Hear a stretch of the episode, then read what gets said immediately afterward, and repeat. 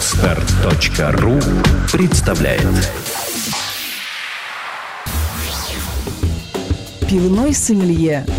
Ток-шоу для тех, кто любит пиво и знает в нем толк. Здравствуйте, дорогие любители пива! Вы слушаете вкусное ток-шоу «Пивной сомелье» и в виртуальной студии программы Ольга Зацепина. Главная тема четвертого выпуска ток-шоу – мини-пивоварение. И нашей гостьей сегодня станет чиф-брюмастер Елена Тюкина, автор множества оригинальных сортов пива и большой энтузиаст своего дела. Елена придумывала и варила темное и светлое пиво, копченое и вишневое, овсяное, экстремально горькое и множество других сортов. Через пару минут она сама расскажет о том, как эти сорта разрабатываются и воплощаются в жизнь, почему понятие «живое пиво» не стоит принимать всерьез и что служит вдохновением в работе пивовара. Ну а начинаем программу традиционно с важных новостей пивоваренной отрасли. Бирньюз. Польские таможенники рассказали, что футбольные болельщики могут взять с собой на чемпионат Евро-2012. В списке вещей, кроме фотоаппарата, камеры, ноутбука и бинокля, оказались 16 литров пива. При этом, как пишет российская газета, ввоз многих пищевых продуктов, например, мяса, колбасы и молочных изделий, строго запрещен. Депутаты бразильского парламента наконец договорились с ФИФА и приняли закон о проведении чемпионата мира по футболу 2014 года. Главным камнем преткновения в переговорах был пункт о продаже пива на стадионах. Дело в том, что в Бразилии запрет на распитие любых алкогольных напитков прописан не только в уставе болельщика, но и в некоторых штатах в местном законодательстве. Однако пришлось считаться с коммерческими обязанностями ФИФА перед алкогольными спонсорами, и поэтому сухой закон временно отменят.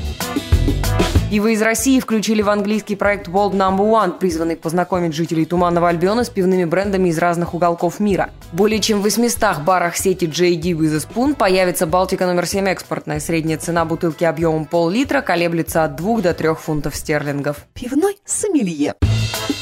Четвертом выпуске «Пивного сомелье» наша главная героиня – это пивовар с очень большим опытом создания интересных и необычных пивных сортов.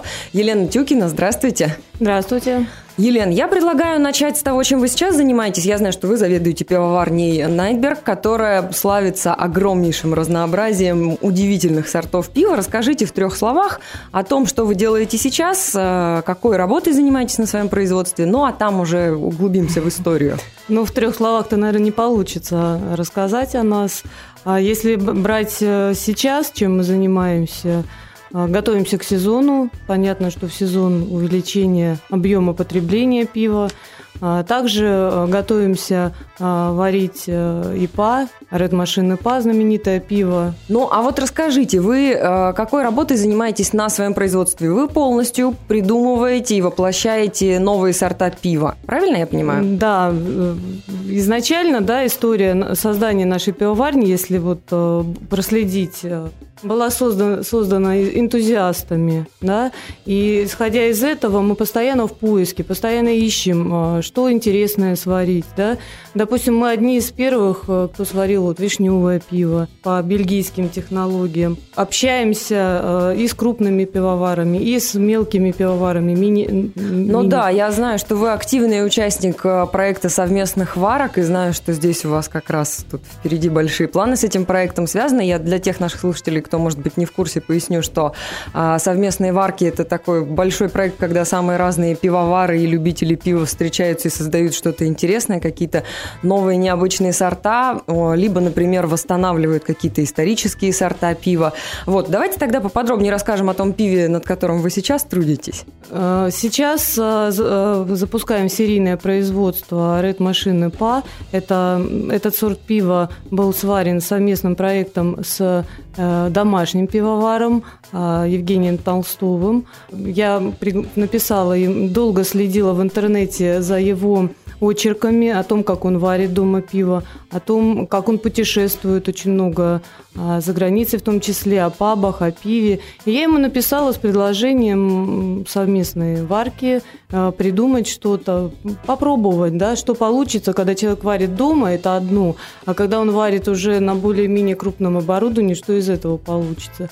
И мы с ним долго готовились, там полгода. А как вы сорт придумали? Расскажите, чем вы вдохновились? А, инициатором был он, а, предложил сорта Евгений а, нам, два сорта, а, как раз вот Red Machine Pie и White Bread Porter.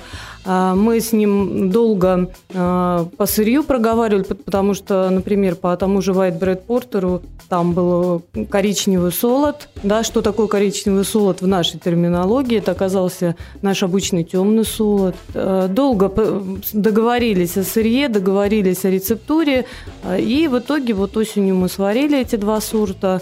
Достаточно успешно оценили любители пива. Но White Bread Porter как-то не так активно, в отличие от Red Machine ПА.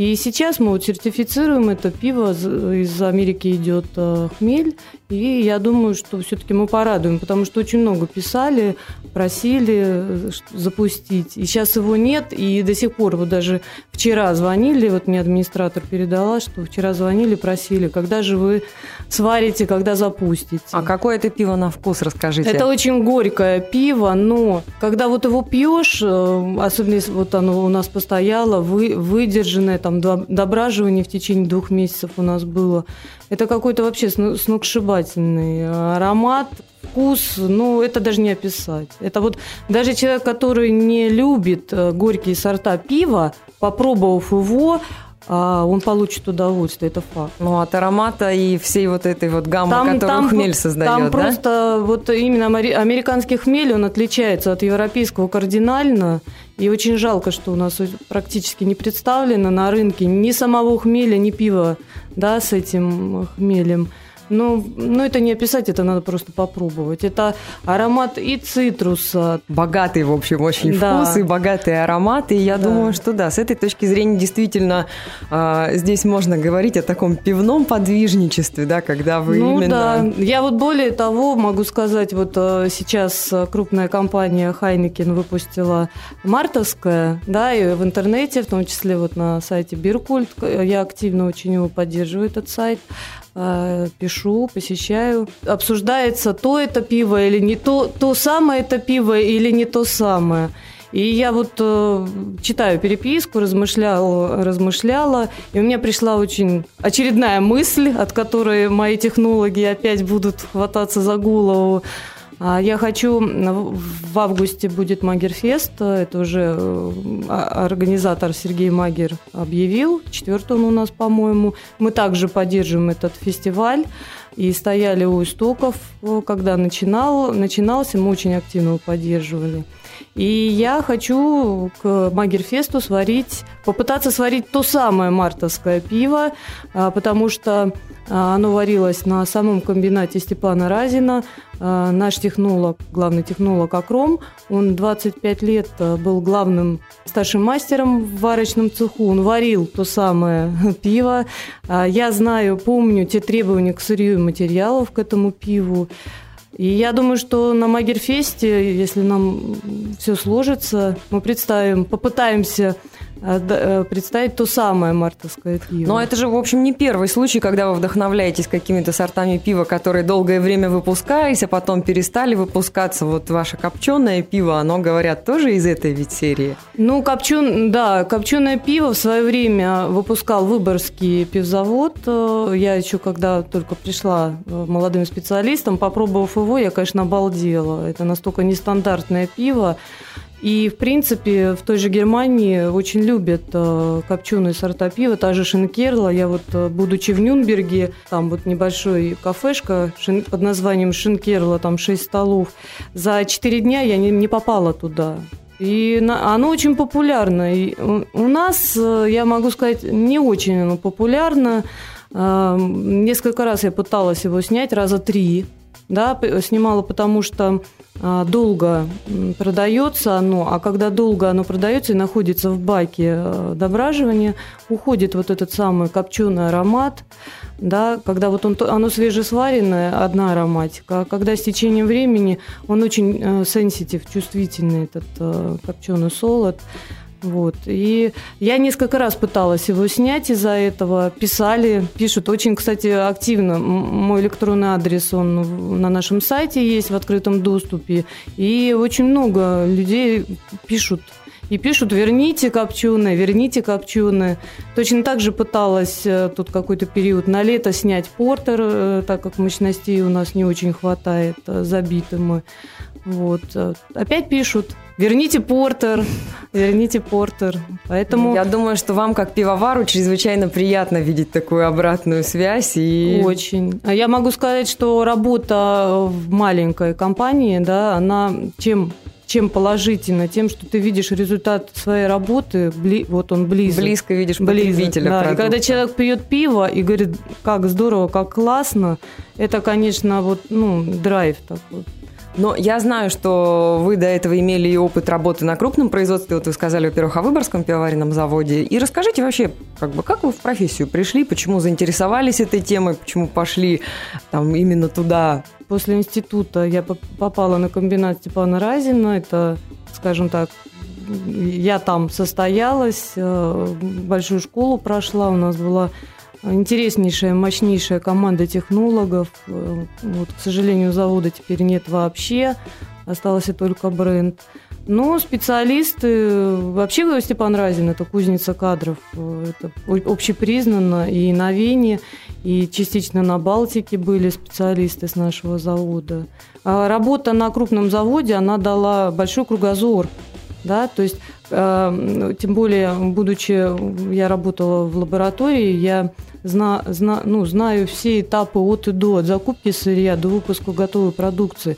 Также требования все, да, и точно так же вопросы санитарии и производственного контроля. Ну, да? то есть, по сути, эти знания, они вам очень сильно помогли все очень. правильно выстроить и масштабировать уже, когда речь зашла о собственном таком проекте? Ну, было очень сложно, потому что на крупном заводе есть свои службы, которые все делают. Ты поднимаешь трубку телефона, там, надо сделать то, служба КИП почините там, там, электрики почините там, а ты здесь ты все сама. Ты разбираешься во всем, ты все знаешь, ты все понимаешь.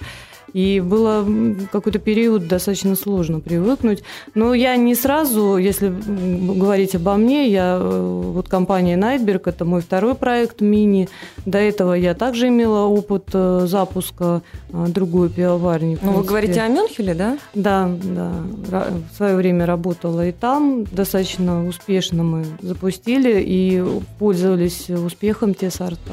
Вот. Поэтому а Nightberg это уже вот второй наш мой ребенок, можно так сказать. Я думаю, что сейчас самое время поговорить о тех сортах пива, которые вы создавали в э, Найтберге. И, например, э, очень интересно, почему вы обратились э, к бельгийской пивоваренной истории, в которой чрезвычайно много всего интересного. Почему вам захотелось ей поделиться? Я сама не хотела ей делиться. Это наш генеральный директор. Он меня 4 месяца уговаривал, говорил, давай сварим вишневое пиво, давай сварим вишневое пиво. Я все-таки более такой классический пивовар, и мне было очень сложно перестроиться на это, на это направление, тем более оно не очень развито у нас. Много читала, стала, ну, анализировала и стали тестировать. То есть 4 э, месяца в голове варила, 4 месяца на производстве, прежде чем вот э, выдать э, продукт. А как, как вообще вы планировали как раз весь производственный процесс, учитывая, что вы же добавляете туда вишню свежую? Ну, здесь э, планируешь, э, идешь от конца. Вот у меня многие спрашивают, а как ты варишь пиво? Потому что я автор, в принципе, всех наших сортов. Я иду от конца. Я понимаю, какой э, продукт я должна получить в конце. Я начинаю отматывать вот поэтапно назад. И от этого я уже знаю, какое сырье заложить, э, а, какие паузы провести, какие режимы провести. То есть идет не сначала, а с конца. И поэтому и с вишней то же самое. Я, мы пробовали, я лично э, на своей машине ездила на рынок, покупала эту вишню, потом мы косточки вытаскивали, всем заводом сидели, то есть экспериментировали. Была большая проблема получения аромата вишневого. Да? Задача стоит без э, всяких добавок, да, и это очень сложно. А вишня, она тоже очень такой чувствительный продукт. Она же не пахнет, сама вишня. Да? Если вы даже летом, вот обратите внимание, когда вот скоро оно у нас наступит. Вот, а когда купите вишню, будете ее кушать, она практически не... черешня пахнет, а вишни нет. И задача была как раз, э, опять же, добиться, чтобы был э, тонкий, э, ненавязчивый вишневый аромат. Вот это была самая большая проблема, но мы ее добились своими способами. Секретики? Да, обязательно. Хорошо. А ежевичное пиво? Ежевичное сейчас будем варить. Тоже мы к Магерфесту Э, какому-то из магерфестов мы варили по технологии киршбир, это немецкое направление, да, это низовые дрожжи, добавляется также сок и сама ежевика. А сейчас я хочу то же самое попробовать, но уже по бельгийской ветке сравнить. Да? Ну, бельгийское направление – это верховые дрожжи, это другая раса дрожжей абсолютно. Ну, и вообще другие температурные режимы. И оно более такое получается с кислинкой, более ароматное. Хочу попробовать.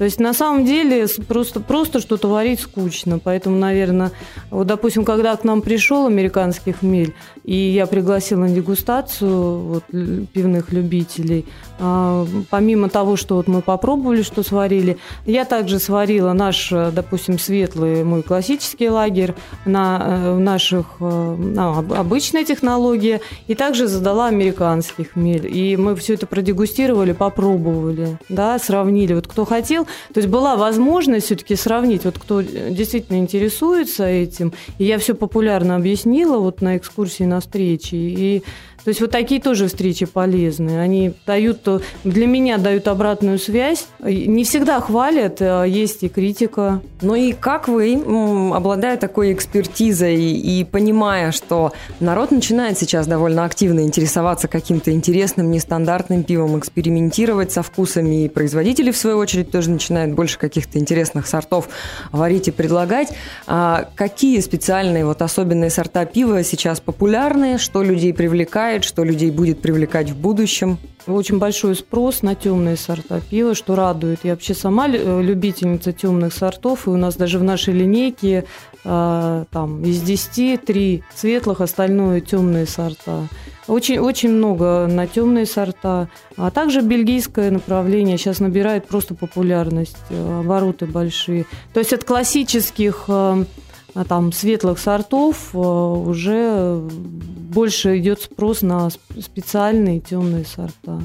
А вот так, чтобы сказать, что какой-то вот конкретно сорт пива, да, это ну, невозможно. Но я также заметила, что у вас довольно много нефильтрованного пива. Ну, вы знаете, мы сейчас наоборот приобретаем фильтр, и мы наоборот хотим уйти от термина «живое пиво». Меня категорически раздражает этот да, термин. Да, да, как будто бы есть мертвое пиво. Ну да, я тут шла, живое мыло увидела, там, живое молоко. Живой морс недавно я видела. Вы видите? Да-да-да, то есть, конечно... Поэтому мы, мы сейчас, у нас в мае месяце приходит э, блок установки розлива в стекло, мы будем покупать фильтр, давать сроки 2 2-3 месяца и э, наоборот фильтровать, чтобы убрать эту дрожжевую ароматику, чтобы потребитель мог э, наслаждаться не только ароматом дрожжей, да, но в полном смысле. То есть это даст мне возможность еще больше расширить ассортимент, потому что мы разлили, э, я могу на этих мощностях еще что-то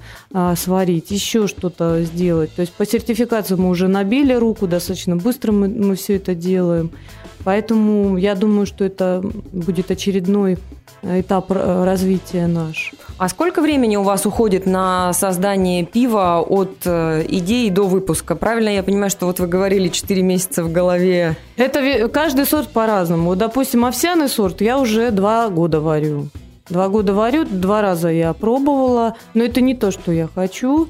То есть, в принципе, э, было две варки, ну, были положительные отзывы в целом, да, но я, у меня в голове чуть-чуть э, другое я хочу получить, и не получается, что я хочу.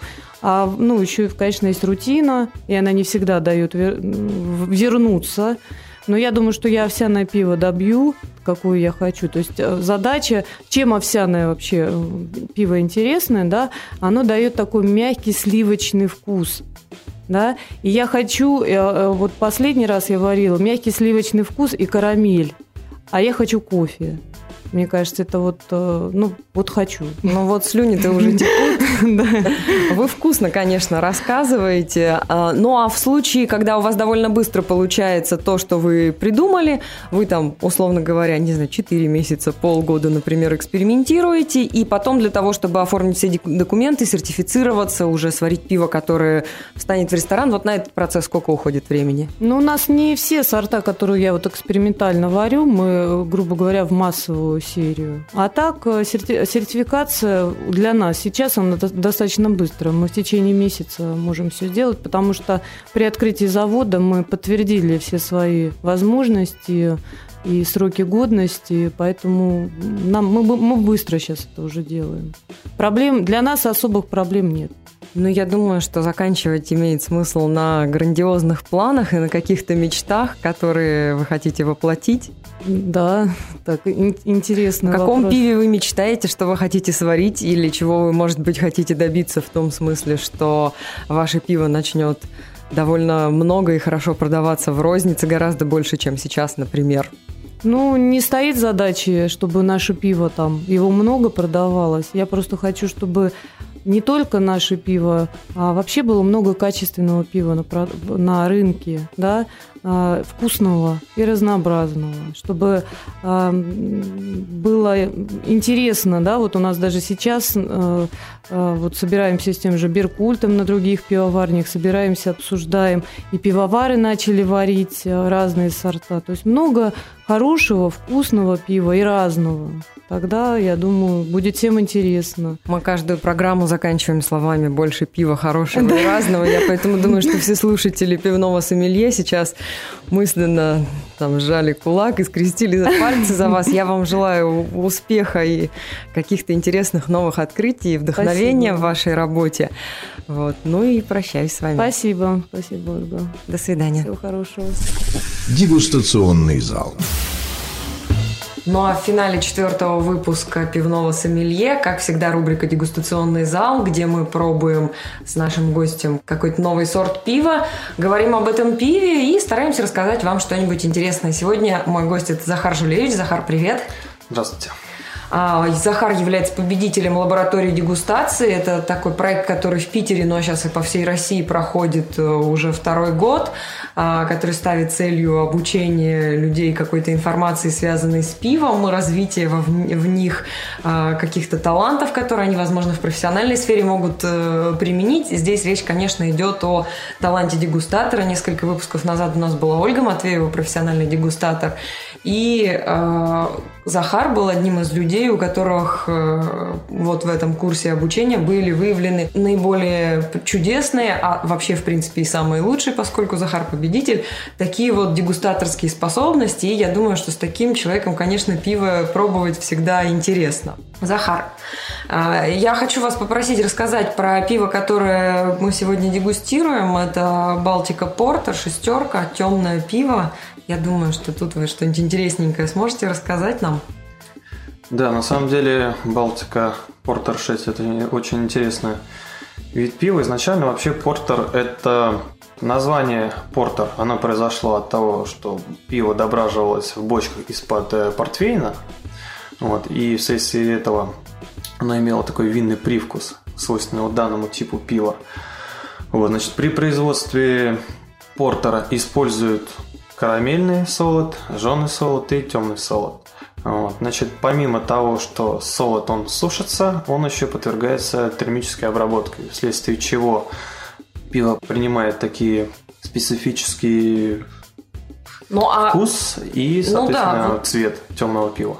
А, давайте мы поговорим а, поподробнее о вкусе. Я думаю, как раз имеет смысл здесь сделать первый глоток.